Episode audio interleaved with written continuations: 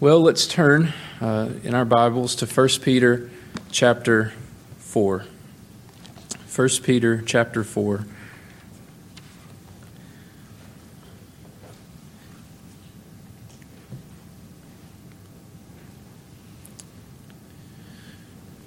Let's begin reading with verse 12. 1 Peter 4 12. Beloved, do not think it strange concerning the fiery trial which is to try you, as though some strange thing happened to you.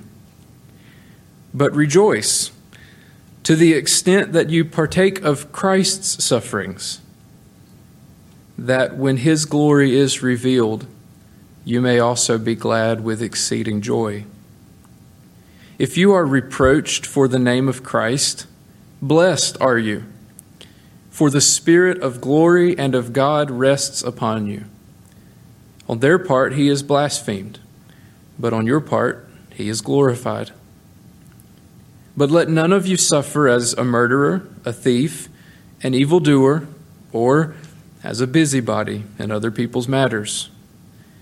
Yet if anyone suffers as a Christian, let him not be ashamed, but let him glorify God in this matter. For the time has come for judgment to begin at the house of God. And if it begins with us first, what will be the end of those who do not obey the gospel of God? Now, if the righteous one is scarcely saved, where will the ungodly and the sinner appear? Therefore, let those who suffer according to the will of God commit their souls to Him in doing good as to a faithful Creator. This is God's Word. We're picking up simply where we left off in our study of 1 Peter. In chapter 4, we uh, saw last time that this paragraph ended with praise to God. Praise to God, and reference was made to his glory and to his dominion.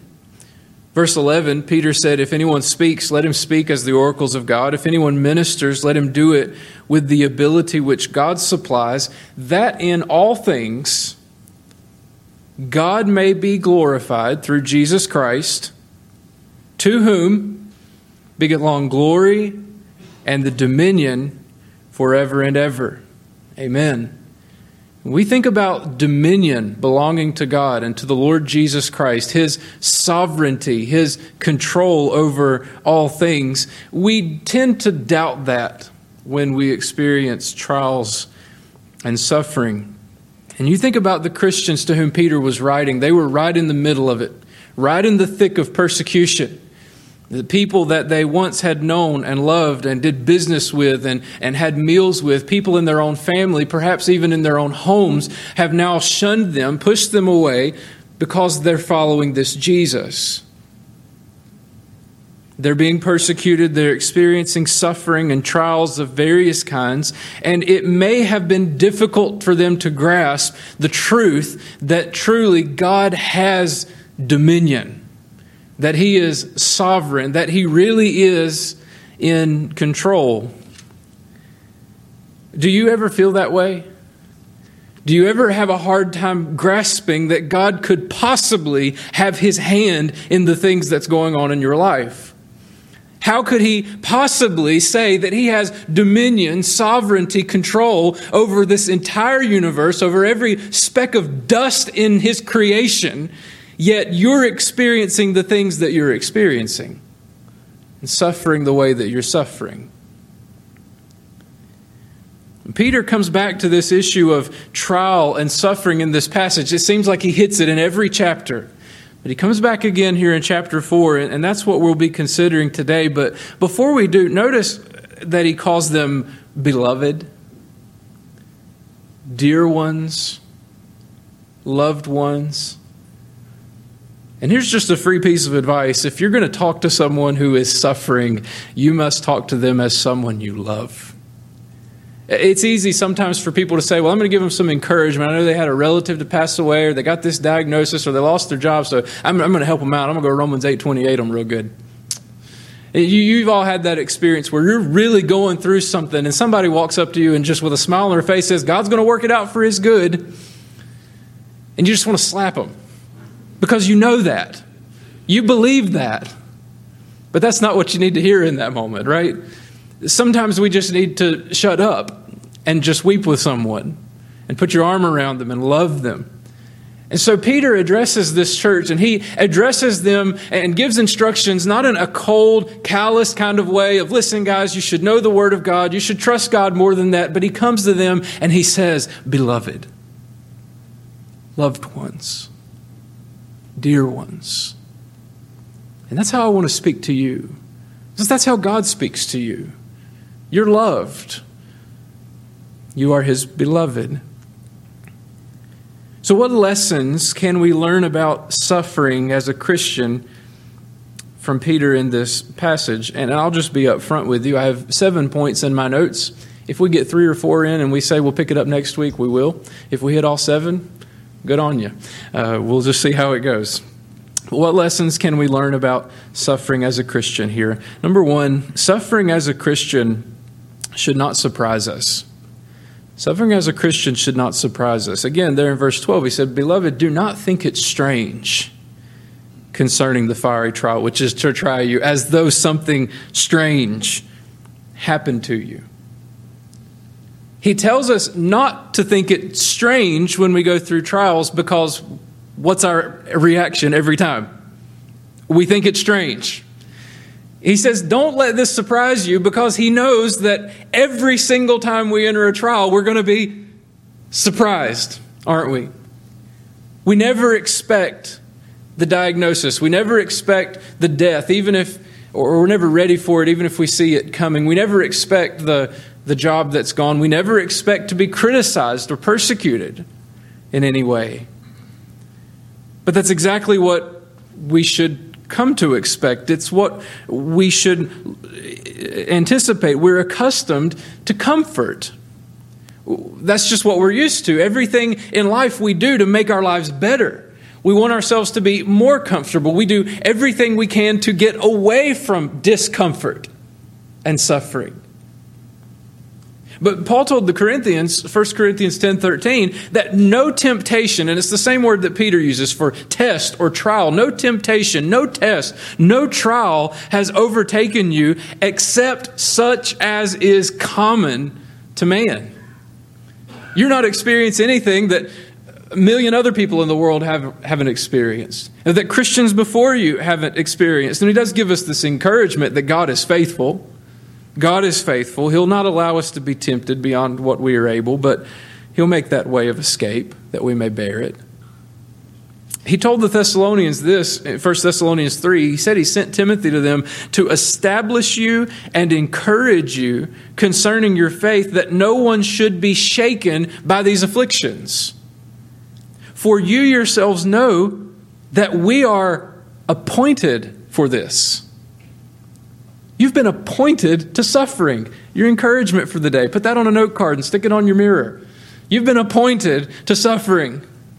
For in fact, Paul says, we told you before when we were with you that we would suffer tribulation just as it has happened, and you know. He says, You know, you've experienced it. Everyone in this room, to some degree, has experienced suffering. You know it's the norm. You know that we should expect it, yet it still surprises us every time. The second lesson about suffering is this is that suffering as a Christian tests our faith. It tests our faith. Again, there in verse 12, he says, Don't think it strange concerning this fiery trial. And it's funny how he says that. He says, This fiery trial, which is to try you. Well, duh. What else would a trial be for? You've experienced this fiery trial, but it is not without purpose, it's not without an aim.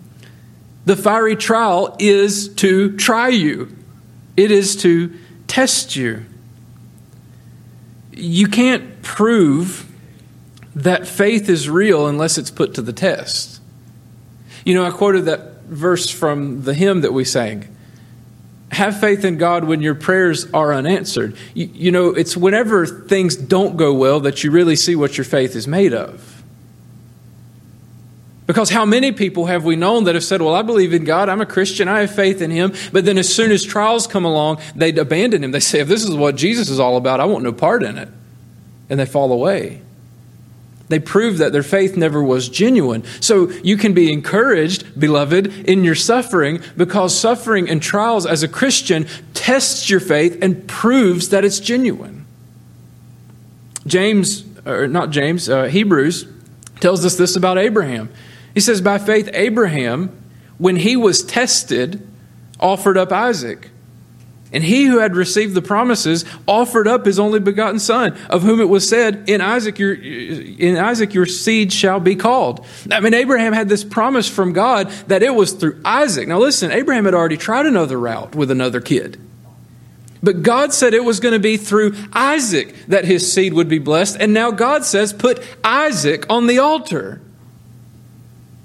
What's Abraham to do? He believed God. How do you believe that God was telling the truth about blessing your son and then God telling you to kill your son? Here's what the scriptures say He says that he concluded that God was able to raise him up, even from the dead, from which he also received him in a figurative sense. Abraham was so convinced that God had told him the truth, that he was going to bless his seed through Isaac, that he was willing to lay Isaac down on the altar, even if it meant that God would have to raise Isaac from the dead after he had finished. That's faith being tested and proven true. You think about Shadrach, Meshach, and Abednego. We talk about a fiery trial. That should be the first thing that comes to our mind. They were brought before the king because they wouldn't bow to his image. And the king said, Okay, you've got one more chance. Do it or burn. Listen to what they said. Shadrach, Meshach, and Abednego answered and said to the king, O Nebuchadnezzar, we have no need to answer you in this matter. If that is the case, our God, whom we serve, is able to deliver us from the burning fiery furnace. They really believed that. But here, their faith even goes further than that. He says, He'll deliver us from your hand, O king. But if not, let it be known to you, O king, that we do not serve your gods, nor will we worship the gold image which you have set up.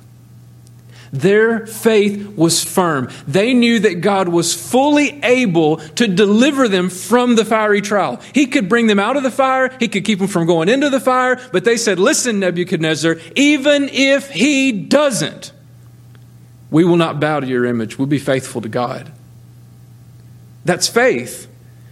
And that faith was put to the test because they didn't just say, Oh, yeah, throw us in the fire if you want to. They actually got thrown into the fire. That takes faith to another level. And God surely delivered them. But their faith was only proven in the trial. They already had the faith. But the faith was tested through the trial. And this is the normal life for anyone who follows the Lord. This is normal Christian living that we go through trials, that we go through testing, that we go through suffering, and our faith is proven. It is refined as gold in the fire. Peter's already said this back in chapter 1. He said, In this you greatly rejoice, though now for a little while, if need be, you have been grieved by various trials, that the genuineness of your faith, being much more precious than gold that perishes, though it's tested by fire, may be found to praise, honor, and glory at the revelation of Jesus Christ. Be encouraged in your suffering. Be encouraged in your testing because God is simply refining your faith. He's proving what it really is made of and that it is true. Third lesson about suffering suffering as a Christian should lead us to joy. It should lead us to joy. He said in verse 13, But rejoice to the extent that you partake in Christ's suffering, that when his glory is revealed, you may also be glad with exceeding joy. Instead of being shocked, surprised, devastated when we enter into testing or when we suffer, Peter says the alternative is to rejoice. That, that Greek verb is a, it's a present active imperative. And that just means that you just keep on rejoicing, continuously rejoicing. It's not, okay, praise God, now I'm going back to my uh, sadness. No, it's continuous, ongoing rejoicing. James said it like this He said, My brethren, count it all joy when you fall into various trials. Count it all joy when you fall into various trials. We've seen it in the book of Acts in chapter 5 when the apostles were taken into the Sanhedrin uh, when they had been preaching about Jesus and they were flogged for preaching. They were going to kill them, but somebody spoke up and said, No, maybe that's not a good idea. If it's, if it's not of God, God will take care of them. Let's just beat them. So they were flogged, they were sent on their way, and Acts 5 says that they departed from the presence of the council rejoicing that they were counted worthy to suffer for his name. We don't rejoice because we suffer. That you've probably got something wrong up here if you just get happy about suffering. Okay? That we don't get excited when we get bad news. You don't rejoice because of the suffering.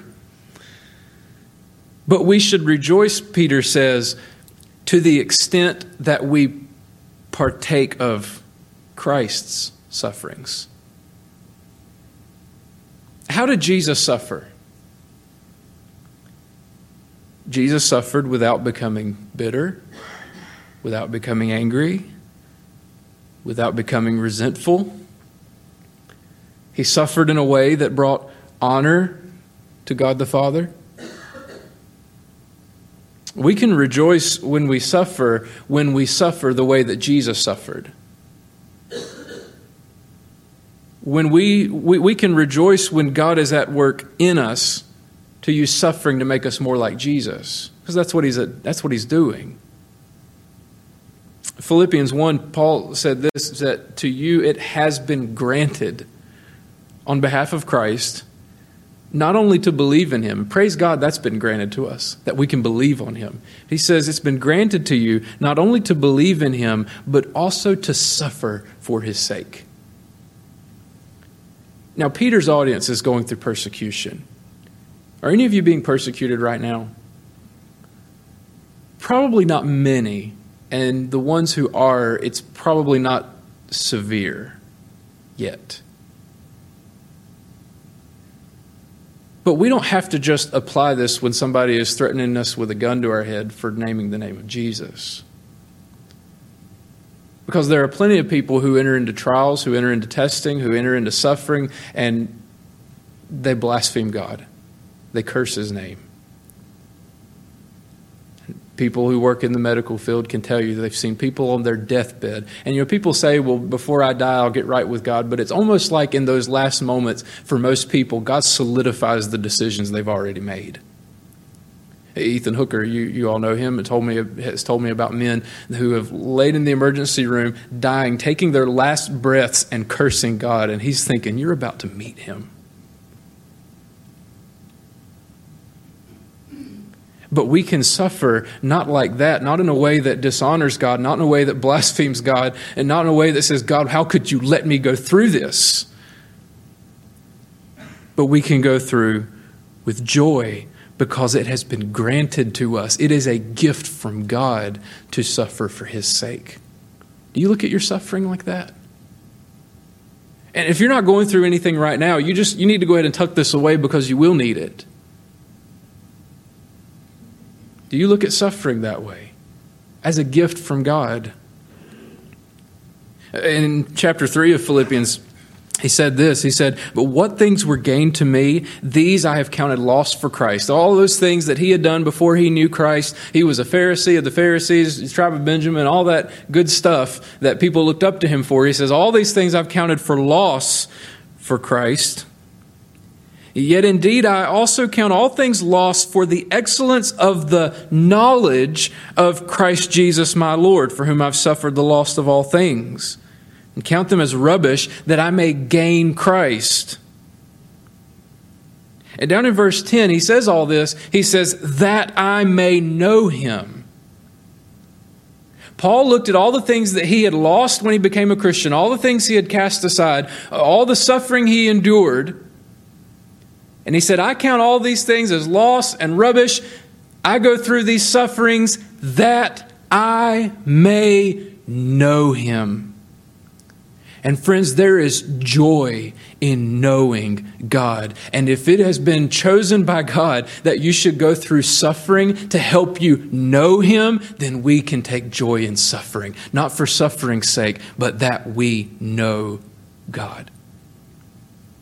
He says that I may know Him and the power of His resurrection. And everybody likes that part. Everybody wants resurrection power. Let's know God in that regard.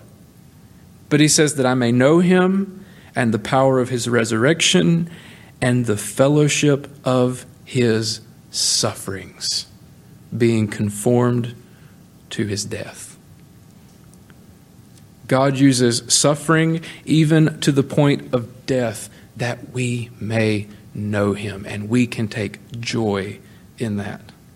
We rejoice in suffering because through it we can know Christ better and be made more like him. We also rejoice in suffering because of the glory that's to come. The second half of verse 13 there, he says, When his glory is revealed, you may also be glad with exceeding joy.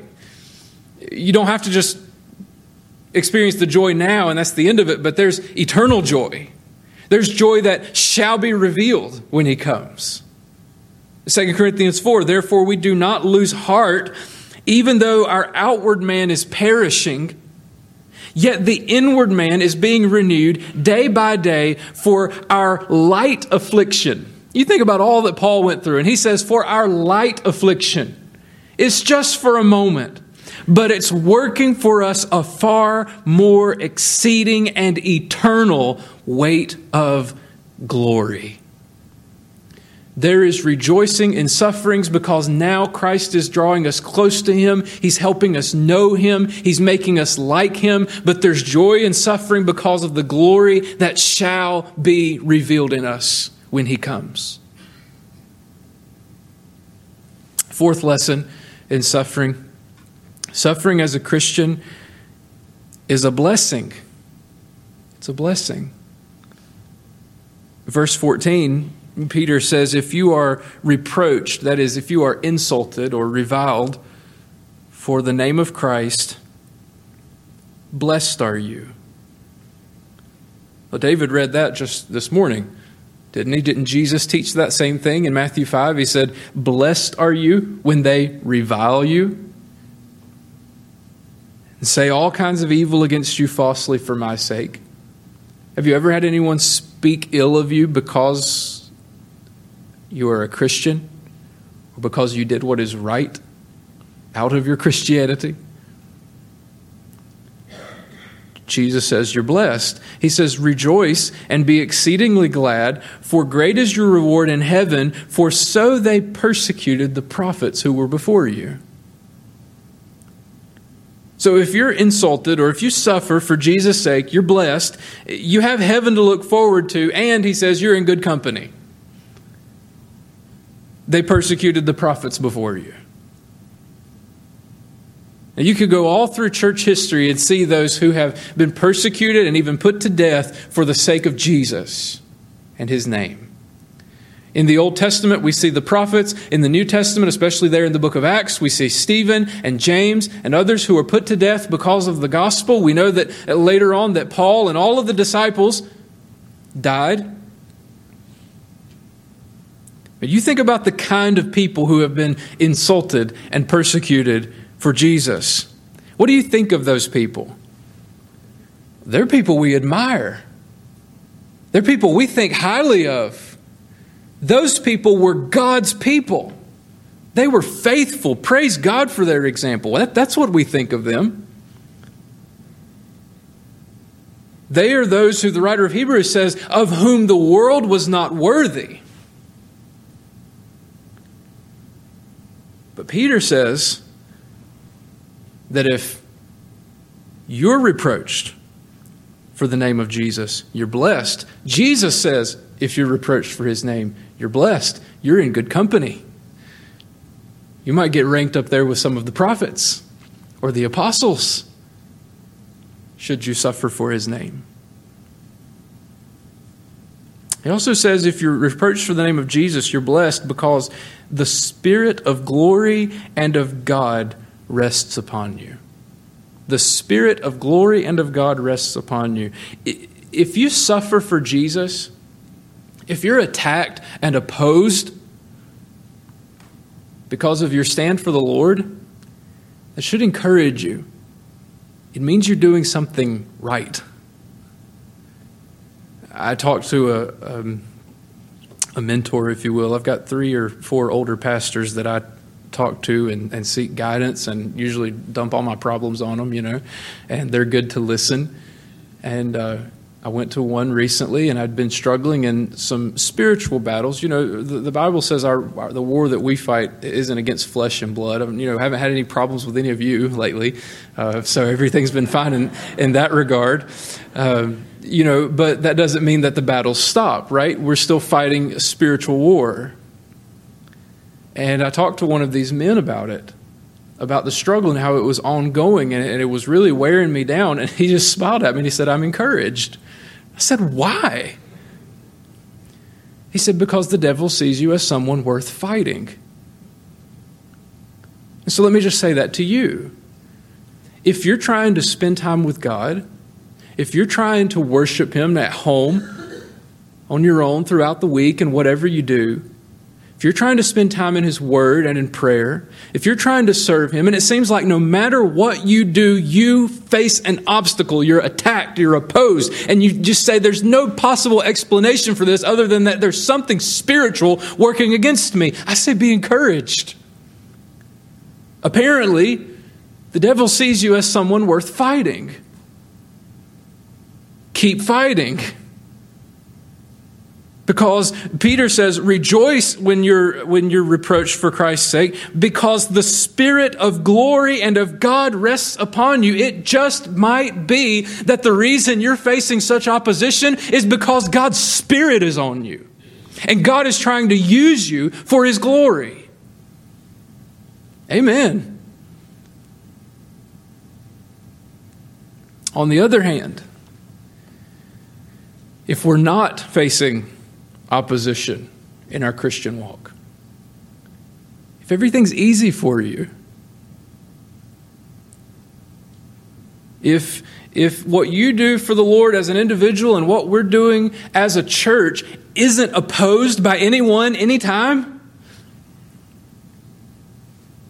is the Spirit of God really on us? Are we really doing anything worthwhile?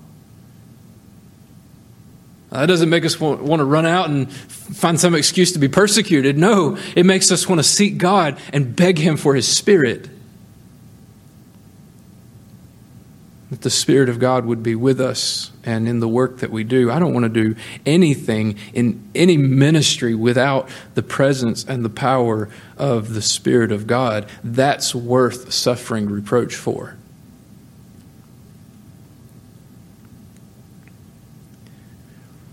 Let's keep going. Number five suffering as a Christian is not shameful. It's not shameful.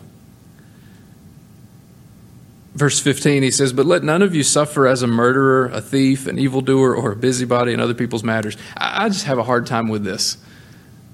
He's writing to Christians. He says, Don't go out there and suffer as a murderer. Were there seriously people in this church he thought might commit a murder? Maybe that was their past before they became Christians. He says, don't go back to that. Don't suffer as a murderer or a thief, an evildoer. And if you don't think any of those apply to you, he says, or as a busybody in other people's matters. Don't get don't suffer for the sake of sin. You don't get points if you get punched in the face for sticking your nose in somebody else's business. It's not persecution if it wasn't for honoring the Lord. But he says, if anyone suffers as a Christian, let him not be ashamed. Let him glorify God in this matter. It's ironic that Peter is the one doing the writing here. Because when he followed Jesus, and somebody said, Hey, don't I know you? Weren't you with Jesus? This guy was about to be crucified. Weren't you with him? Peter said, I'm not ashamed. Yeah, I was with him. Not even close. He said, I never knew the man. Are you sure? Never met the guy. Are you really sure? You sound a lot like a Galilean. Blankety blank blank blank. I don't know him. But now here we see where the Lord has brought Peter. Peter, who after he writes these letters, not too long after that at all, was taken out and crucified and asked to be crucified upside down because he didn't feel worthy to die the same way as his Lord. That's where God brought him. Suffering as a Christian is not shameful. Uh, number six, suffering as a Christian on earth is better than suffering as a sinner in hell. This is weighty.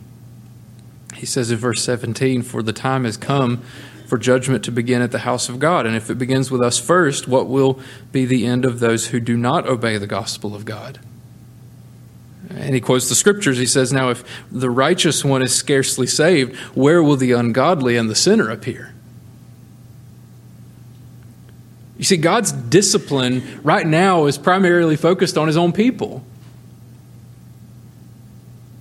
Hebrews 12 says, My son, do not despise the chastening of the Lord, the discipline of the Lord. Don't be discouraged when you're rebuked by him, because whom the Lord loves, he chastens, he disciplines, and scourges every son whom he receives. God's work of discipline is in the hearts and lives of his own people. You know, a child says this, and listen, I've got a five year old and I've already experienced this. He says, Well, my friend's parents let him do blank. And what do you say? You've all heard that, right? What do you say? Well, I'm not their parent, I'm your parent, and you have to do what I say. So God's concern is with the maturing of his own people. I can't tell another parent what to do with their own kids. I can, but that might go back to being a busybody and getting punched in the nose. My concern is with my children. God's concern is with his children. Listen, don't be surprised when unbelievers act like unbelievers. When sinners sin, don't be shocked. But if you sin and God disciplines you, Rejoice, you're his child. God is intent on making his people holy, even if it comes through suffering and trials and testing in life. Everything that you face, God is using it to make you more like Jesus. Be encouraged in that. But hear me well. If God does not spare his own children from suffering in this life, how do you think he will treat those who are not his children, who live in sin and rebellion against him? Do you think that God will overlook your sin? You think it's just no big deal to him? If you are living in unrepentant sin, you have absolutely no reason to be assured that you are God's child.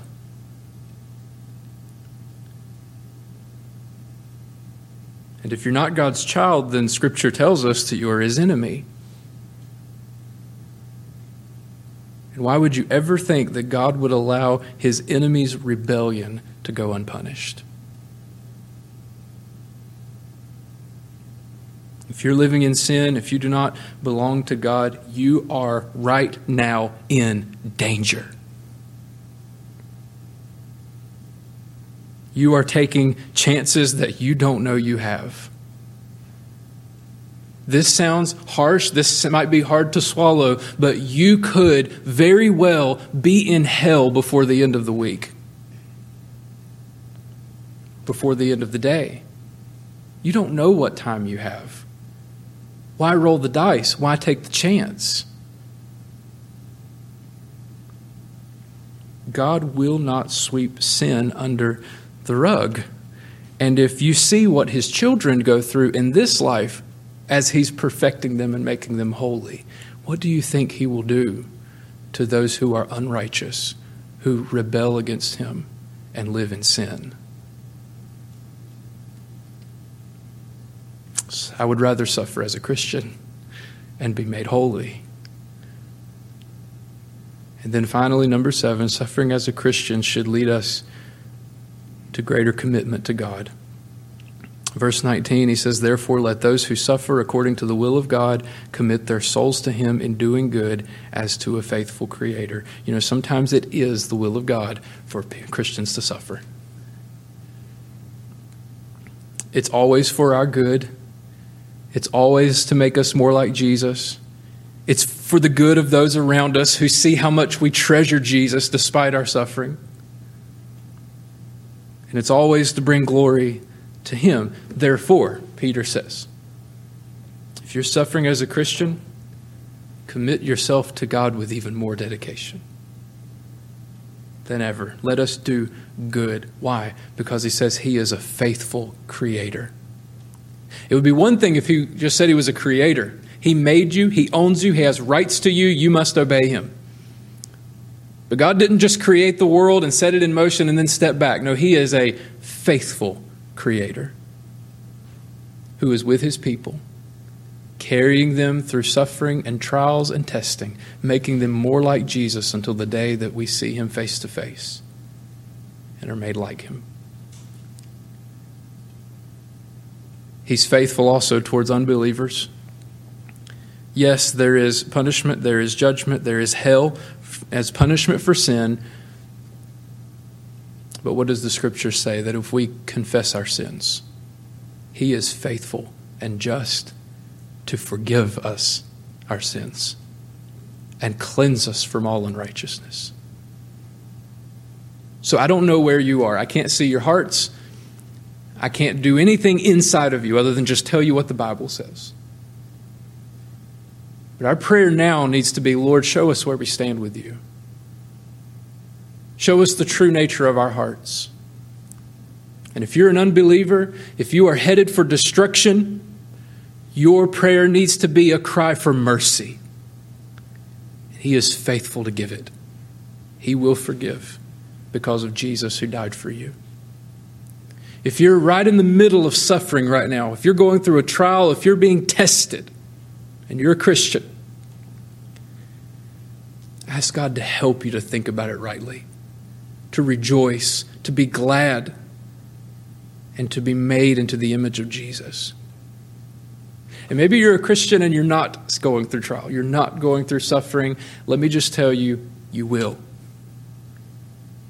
Ask God to plant this deep in you now so that when the time comes, you will lean on Him. Let's pray. Father, we thank you for your word.